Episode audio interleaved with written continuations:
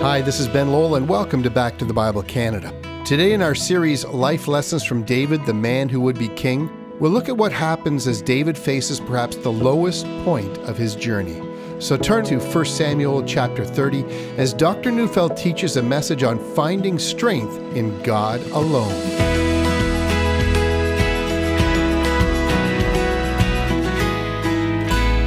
Suffering is a mystery. Everyone suffers. Oswald Chambers once noted that the unrepentant thief and the repentant thief were both crucified and died on a cross, as well as the Son of God. He said, By these signs we know the widespread heritage of suffering, which of course means that Christians suffer along with people who deny Christ. At the famous Council of Nicaea, which was held in AD 325, it was the first opportunity of Christian bishops from around the world to come together and discuss the nature of Jesus. There were 318 delegates who attended, and among those 318 leaders of the Christian faith at that time, only 12 of them had not lost an eye or lost a hand or did not limp because of the torture that they had received as followers of Jesus. Furthermore, as most of the Psalms, especially those written by David, were born in difficulty, and that's why they are so precious to so many of us because the experience of suffering is a universal human experience. Today, I don't want to ask and answer why it is that suffering exists. That's for another time. Today, I want us to ask and answer what we do when we suffer. Because our response to suffering marks us as either people of faith or those who, in our suffering, abandon our faith. It said that Charles Spurgeon, on the wall of his bedroom, kept a plaque with Isaiah 48, verse 10, written on it. I have chosen thee in the furnace of affliction, it said. We are well served to remember those words. 1 Samuel 30 might be seen as the low point in David's life. And at the outset, even before we begin to read the chapter, we might wonder, well, how can that be so? Already, at least seven attempts have been made on his life, and in his desperation, he has become a man hiding out among the Philistines, and he, in order to survive, had begun to lead a double life. What worse thing can happen than that? As we come to this chapter, we come to the realization that things can always get worse. Perhaps you're a person who right now can identify with this experience of David. You would have thought your sufferings couldn't get worse, but they have gotten worse and you might be wondering how to respond. I think 1 Samuel 30 can be greatly encouraging. The last chapter ended with the Philistines gathering their troops together for a great battle against Israel, and David has been spared from going to battle with the Philistines and is sent back to what, in at least 16 months, has come to be his hometown, that is, the town of Ziklag. No doubt the entire ordeal was emotional, and no doubt during the three day journey home, his men would have been encouraged as they would have thought about, you know, the reunion with their wives and their children, and perhaps a time to rest and reflection and a renewal lay before them. So let's read chapter 30, verses 1 to 6. Now, when David and his men came to Ziklag on the third day, the Amalekites had made a raid against the Negev and against Ziklag. They had overcome Ziklag and burned it with fire and had taken captive the women and all who were in it, both small and great. They killed no one, but carried them off and went their way. And when David and his men came to the city, they found it burned with fire, and their wives and sons and daughters taken captive. Then David and the people who were with him raised their voices and wept until they had no more strength to weep. David's two wives also had been taken captive, Ahinoam of Jezreel and Abigail, the widow of Nabal of Carmel. And David was greatly distressed, for the people spoke of stoning him, because all the people were bitter in soul, each for his sons and daughters. But David strengthened himself in the Lord his God. Remember that the Amalekites were a nomadic people who carried out raids against all manner of towns and villages and disappeared into the wilderness. They would sack towns, gather all their wealth that they could get, keep as many people alive as possible so they could sell them into slavery. And this is how they lived. Remember also that Saul was given the job to utterly annihilate them, and remember that in failing to keep the Lord's command, he had lost his kingship. You know, all of that means that among David's people, no one knew where the Amalekites had gone. The likely response was that they would probably not be able to find them. Furthermore, the anger that arises seems to be primarily directed not at the Amalekites, but against David. And even though in moments of grief it's common to find an object of anger, in this case the anger is not completely without justification. After all, David was volunteering their services in the fight alongside of the Philistines, and had they simply minded their own business when the Philistines and Israel were going to war, they would not have left their village hopelessly exposed. And so one can almost imagine the comments going from bad to worse. There are times in our lives when we go from long hardship to intense suffering, and we think of our difficulties as this is the last straw. For those of us who love to, in times of suffering, ask the question of why, we might notice that for David, there are at least two things that heightened his suffering. The first is that David had led a duplicitous life, and that was deeply felt among his own men. But the second reason, as we will see, is that God was using this experience to shape David for the kind of leadership that would be necessary in his role as the future king. The fact remains that anyone in leadership receives criticism, is a target of anger, and at times feels very much alone. The real question for David is not, Oh Lord, why have you allowed this? But the real question is, Oh Lord, what do I do now? And it is this second question that we see David as the man who is after the heart of God. Our text very simply says, David strengthened himself in the Lord his God. No, he didn't go out to argue with his accusers, or on the other hand, roll into a ball and become depressed. Instead, he fled to God to encourage himself. You know, for us who read this account, the key question is what did David do here? What does he mean to strengthen himself in God? You know, one of the ways of answering that question is to, from the life of David, find examples where we might find this principle. So if we go back to 1 Samuel chapter 23 and verse 16, we actually find a phrase that sounds very similar to this one. At that time, the city of Keilah, which David had saved from the Philistines, were prepared to betray David to Saul, and Saul himself was coming out to kill David. And then in 23:16 we read, "And Jonathan Saul's son rose and went to David at Horesh and strengthened his hand in God." So in 23:16, Jonathan strengthened David in God, and in 30 verse 6, David strengthened himself in God. Both phrases sound the same, the only difference is in who is doing the strengthening. Well, if both phrases are the same, we do well to remember what Jonathan did to strengthen David. For Samuel 23:17 says, "And he said to him, Do not fear, for the hand of Saul my father shall not find you. You shall be king over Israel." No doubt Jonathan reminded David how Samuel had come to him and anointed him for his kingship of Israel. The calling on David's life came from God and not from David's desires. Jonathan was simply reminding David of what God had promised him. Is this what David did when the men were thinking of stoning him? Reminding himself that he would be king? No, I, I don't think so. I think he was reminding himself of the promises that God had made to him. So, what does that mean for us today? I think to encourage ourselves in the Lord is to remind ourselves of the promises that God has made towards us. We might start by remembering from Romans 8:28 that God causes all things to work together for the good to those who love him. Or perhaps we might remember Ephesians 1 7 to 8, that in him we have redemption through his blood, the forgiveness of our sins, according to the riches of his grace which he lavished upon us. Or we might remember Hebrews 9:15 that those who are called have received an eternal inheritance. Or we might remember Romans 8:31. If God is for us, who can be against us? And in the next verse, and for those who are called, how will he not graciously give us all things? And further, that nothing can separate us from the love of Christ. Just the other day, in between preparing messages for this radio broadcast, I, I quickly ran out to the bank and ran into an old friend whom I had not seen for quite a few years. And he told me, John, I heard your radio broadcast for the first time today, and I was praying for you. And I, and I prayed that God would allow me to see you because I have a verse for encouragement for you. And now here you are, and we've just run into one another by accident. And he said, You know, there are no accidents. And then he shared a verse God had given him for me. You know, all that kind of thing encourages us greatly in the Lord, doesn't it? I don't know whether you've ever had something like that happen to you. Um, Roger Ellsworth said, To strengthen ourselves in God means to remind ourselves of what Scripture says about God and His promises, and we bring those truths to bear on the situation. Every trial causes opposing voices to ring in the ears of the child of God. One is the voice of our circumstances, telling us that our situation is hopeless. The other is the voice of faith telling us that our God is sufficient for the trial. Indeed, are you discouraged today? Before you do anything else, before you make plans what to do next, or before you roll into a ball and, and suffer in a corner somewhere, go to your God. Find the scriptures that make a difference.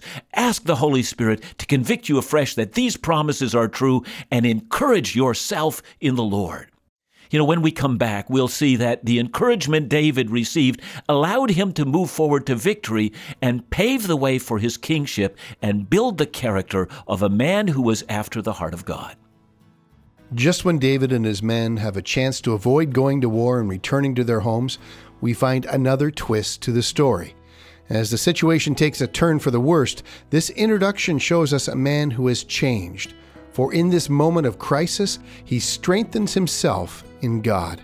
After the break, stay tuned as Dr. Neufeld continues the story to reveal the real life applications from David's journey to become the greatest king of Israel.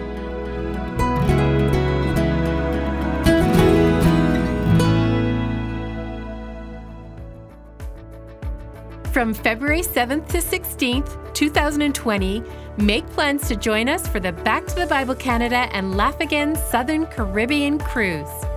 You'll be sailing the seas for nine days aboard Royal Caribbean's Explorer of the Seas, visiting Aruba, Curacao, Bonaire, and more. You'll be joining Back to the Bible Canada's Dr. John Neufeld, Laugh Again's Phil Callaway, and special ministry friends and musicians Shane and Angela Weeb. I guarantee you'll be spiritually enriched and challenged, you'll laugh and be encouraged, and you'll enjoy great fellowship and refreshment. Come on your own or with friends and family and enjoy incredible ports of call, an amazing ship, and a week of ministry designed specifically for the occasion. Check it all out at backtothebible.ca or call 1 800 663 2425.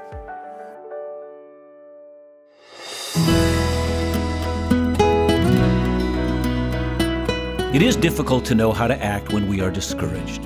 In Psalm 40, David describes a situation in his life which can easily be applied to what he went through in 1 Samuel 30. The psalm begins I waited patiently for the Lord. He inclined to me and heard my cry. He drew me up from the pit of destruction, out of the miry bog, and set my feet upon a rock, making my steps secure. Or consider David's words in Psalm 56, 3 to 4. When I am afraid, I put my trust in you. In God, whose word I praise, in God I trust, I shall not be afraid. What can flesh do to me? And so we find David in a place where his men are breathing mutiny, speaking of stoning him, and he, crying to the Lord, finds himself encouraged and now is emboldened to take action and to take leadership. So let's read verses 7 and 8. And David said to Abiathar the priest, the son of Ahimelech, Bring me the ephod. Abiathar brought the ephod to David, and David inquired of the Lord, Shall we pursue after this band? Shall I overtake them? He answered him, Pursue, for you shall surely overtake and shall surely rescue.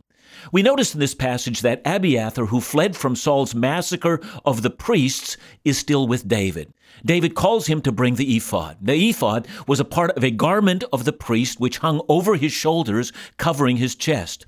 It contained 12 stones, one for each of the 12 tribes of Israel, and the breastpiece also contained what was called the Urim and Thummim, two objects that were used only by the priest to ascertain God's will in a given matter.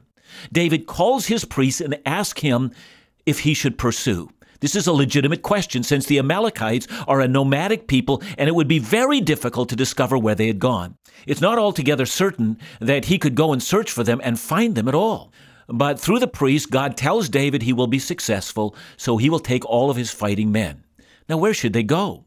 It seems obvious that they should go south, but as David experienced with Saul had taught him, just because you send an army to find someone doesn't mean you're going to be successful. I mean, from one vantage point, we might say that David was setting out with poor odds of finding anyone at all. But on the other hand, God had spoken to him. He will find whom he is looking for. David represents any Christian man or woman today who is going forward with an understanding that God will never leave us or forsake us. In the kind providence of God, we know that God will not tell David at each juncture, now go right or now go left. David will go on a search. He must be fast and he must look for any sign that he can find. His men follow him again, but one senses the situation is tenuous. What should happen if he fails? But David is confident. Even though God doesn't tell him at each moment what to do, he is confident that he will not fail. Let's continue to read verses 9 to 10. So David set out, and 600 men who were with him, and they came to the brook Besor, where those who were left behind stayed. But David pursued, he and 400 men. 200 stayed behind, who were too exhausted to cross the brook Besor. We are beginning to get a sense of just how exhausting this pursuit actually is. Remember, the same men had just marched for three days from the Philistine camp to Ziklag, and now to the Besor ravine, about 25 kilometers of hard march with minimal resources. And so one third of his men are left behind. Well, in the next section, we find that David is continuing in a southerly trek, and as they do so, some of the men find an Egyptian by himself in open country. And that would have seemed odd, and so they took the man and brought him to David. The man must have been exhausted and famished, and so before they could even interview him, they give him some of their own resources, their food and their water. It turns out he had not eaten anything or drunk anything for three days, and so three days without water means that he is at the very point of death. They revive him and then they interview him. Verses 13 and 14 say, And David said to him, To whom do you belong? And where are you from? And he said, I'm a young man of Egypt, servant to an Amalekite, and my master left me behind because I fell sick three days ago. We made a raid against the Negev of the Cherethites and against that which belongs to Judah, and against the Negev of Caleb, and we burned Ziklag with fire. Now, the picture here is of a captured Egyptian slave who, when sick, was simply thrown away to die in the desert. He, just like the families of David and his men, were captured and used as slaves and discarded or sold at will. He's a victim, and David now uses him to guide him to the Amalekite camp, but only after he gets David's promise that David will not kill him. Now I'm reading from verses 16 and 17. And when he had taken him down, behold, they were spread abroad over all the land, eating and drinking and dancing, because of all the great spoil they had taken from the land of the Philistines and from the land of Judah. And David struck them down from twilight until the evening of the next day, and not a man of them escaped except 400 young men who mounted camels and fled. Now, from this section, we imagine a very large camp of Amalekite raiders. Even though they're drunk and David and his men descend on them unexpectedly, the battle lasts for a full day. And the ones who escape are still 400 men, and they're but a remnant of what's left. But from David's perspective and the perspective of the men with him, this was an answer to prayer. You can only imagine the time it must have taken for husbands and families to fall into each other's arms with gratefulness and kindness to God who saved them. And then on top of that, the spoils from the Amalekite camp must have been considerable. They load everything onto whatever is left there to carry the goods, and they drive the cattle on ahead, and slowly but slowly they begin to make their way home. And then they come back to the brook Besor, where they left 200 men. And the remaining 400 men are very angry. They have paid the price for going after their families, but these 200 men had not. And so the 400 men become abusive. You 200 men will get your families back, and that's it. Your houses might be burned to the ground, and everything that you have might be lost, but you get nothing because you didn't join with us. Now, verse 23 says, But David said, You shall not do so, my brothers, with what the Lord has given us. Here's what David knows the ability to find the Amalekites, including the finding of the half dead Egyptian slave, and the surprise attack on a massive force who were thankfully drunk at the time so that they could defeat them. All this came from God's providential timing and not from the abilities of himself and his 400 men. What they were able to accomplish was a gift from God. And here's what we must learn. When we suffer, as we all do, and when we emerge from our suffering, we need to give thanks to God for His grace. Every blessing that we have in this life is a part of what the Lord has given us. Even our ability to emerge from times of suffering comes from God. That's why David would treat the exhausted 200 just like he treated the 400 who went with him in battle. And that is also why he would take a great portion of the plunder and send that portion to the elders of Judah who had lost so much because of the raids of the Amalekites. You know, suffering can do that. It can make us bitter, and it can make us abusive to others and angry and, and looking for someone to blame and holding on to everything that we have and demanding that others not share. or suffering can allow us to realize something we should have known from the very beginning. Every breath, every good day of health, every time we have a good day, comes not because this is normal and this is what we deserve, but because God, who is merciful, has had mercy on us. And realizing that everything depends on a gracious God allows us to be gracious to others. You know, the lessons from 1 Samuel 30 are many. We have learned that in our deepest hours of suffering, even when we suffer because of our own sin, we must look to God and encourage ourselves in our God.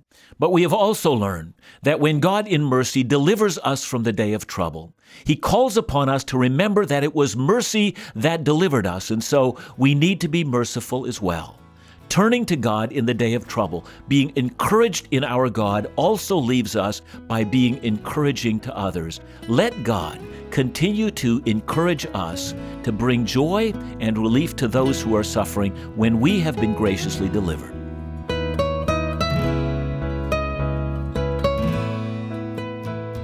John, thanks so much for your message today. And it's a wonderful reminder that David really did turn things around for himself. Even despite the suffering that he went through, he came back to God.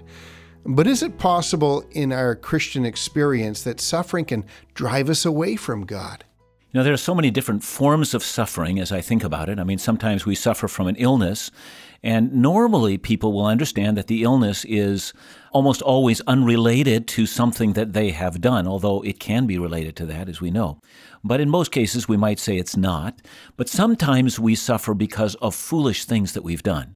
And when we do that, it's very dangerous time in our lives. We might say, well, now God is showing me all the things that I've done wrong, and I'm getting my comeuppance. You know, what I've sown, I'm now reaping.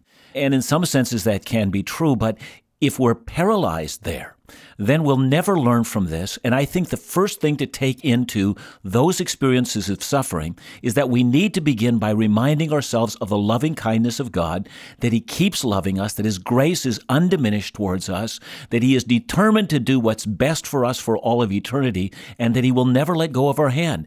We need to find ways to encourage ourselves, for if we don't, we will simply roll into a ball and say, I'm of no use whatsoever anymore. David's example reminds us that we can emerge on the other side of great suffering. David's example shows us that even in the midst of the worst crisis, we can turn to God in those moments. With His help, we can learn to face it with hope and endurance, and even be a blessing to others in the process. I hope that you've been greatly encouraged by this message today. Be sure to join us tomorrow as Dr. Neufeld wraps up our three week series, Life Lessons from David, the Man Who Would Be King. Back to the Bible Canada, leading you forward in your walk with Jesus every day.